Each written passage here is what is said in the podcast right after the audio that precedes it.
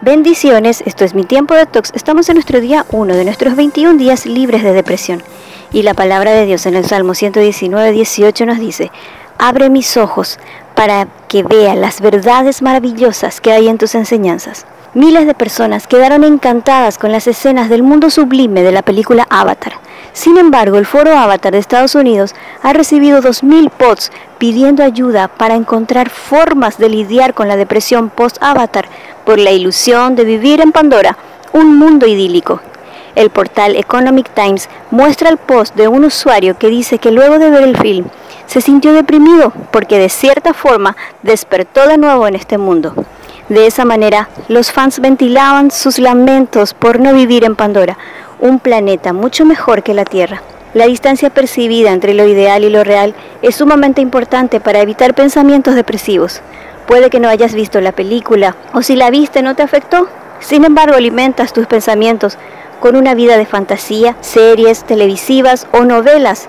Puede que hayas sentido ganas de huir de algún conflicto que no eres capaz de enfrentar. Los sentimientos de inutilidad, vergüenza, culpa, humillación o rechazo llevan a sentirse distintos o desagradables en un sistema de creencias idealizados. Por ejemplo, cuando exigimos demasiado de nosotros o de otros y cuando no se presenta como lo idealizamos, no sabes cómo enfrentarlo y buscas huir. En el momento en que te das cuenta de que quieres dejar algo atrás e ir a otro lugar, te das cuenta de que no buscas alejarte del lugar donde estás, sino de los recuerdos y de las emociones negativas que te producen ese lugar. Solo que las emociones y los recuerdos van contigo, vayas donde vayas, y descubres que no puedes huir de ti mismo. Tal vez piensas que posponer el enfrentamiento ayuda a tomar aire y cambiar de perspectiva, pero eso no es huida, es un periodo de reflexión. Sin embargo, luego de reflexionar, habrá que volver al lugar del que hayas huido y hacer lo que no habías hecho. El rey David, en un momento de profunda angustia y decepción, tuvo deseos de huir. Salmo 55.6 dice, si tuviera alas para volar, volaría muy lejos y buscaría un lugar donde descansar.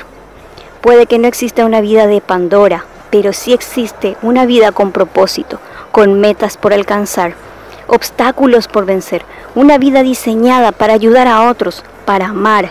Si estás pasando por situaciones que jamás pensaste que pasarías, pide a Jesús que te llene del valor que necesitas para superar y enfrentar de manera responsable y efectiva la situación. Huir nunca es la mejor opción. Comparte lo que piensas y sientes con alguien. Busca hacer algo por los demás. Ayudar a otros es una manera de ayudarte. Agradece. Todos los días hay algo para agradecer. Como reto adicional en estos 21 días, toma un papel y haz un cuadro por día y escribe dentro un motivo de gratitud cada día. Pégalo en la ladera. Lo compartiremos al final del plan. Y recuerda la palabra de Dios en Isaías 51:11. Desaparecerán el dolor y el luto y estarán llenos de gozo y de alegría.